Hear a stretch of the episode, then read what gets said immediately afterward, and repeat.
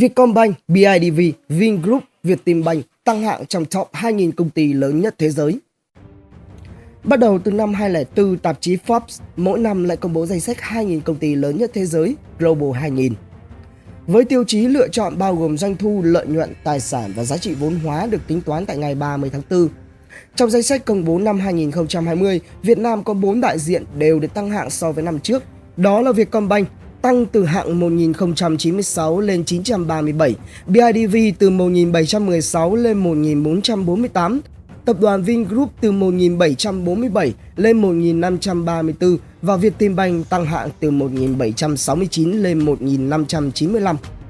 So với số liệu năm 2019, tổng doanh thu 4 đại diện Việt Nam là 18,5 tỷ đô la Mỹ, tăng 11%, tổng tài sản là 183,7 tỷ đô la Mỹ, tăng 11%. Tổng giá trị vốn hóa đạt 33,4 tỷ đô la Mỹ, giảm nhẹ so với mức 33,5 tỷ đô la Mỹ của năm trước.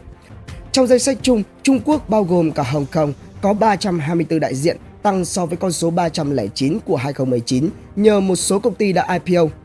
Đứng đầu danh sách vẫn là Ngân hàng Công thương Trung Quốc ICBC trong 8 năm liên tiếp.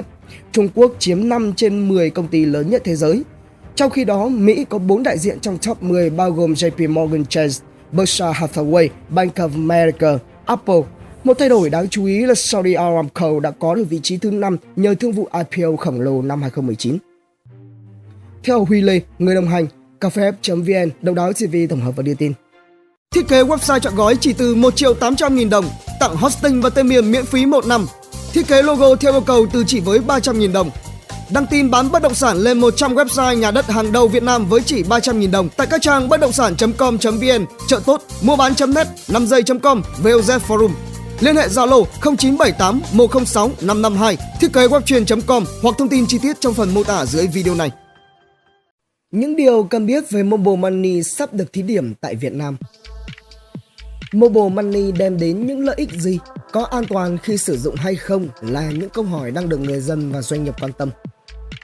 Dịch Covid-19 xuất hiện đem đến nhiều bài toán về kinh tế, trong đó có việc làm sao để thúc đẩy tiền di động Mobile Money vốn đã được chính phủ kỳ vọng sẽ đem đến những bước tiến mới cho hệ thống kinh tế trong thời đại công nghệ.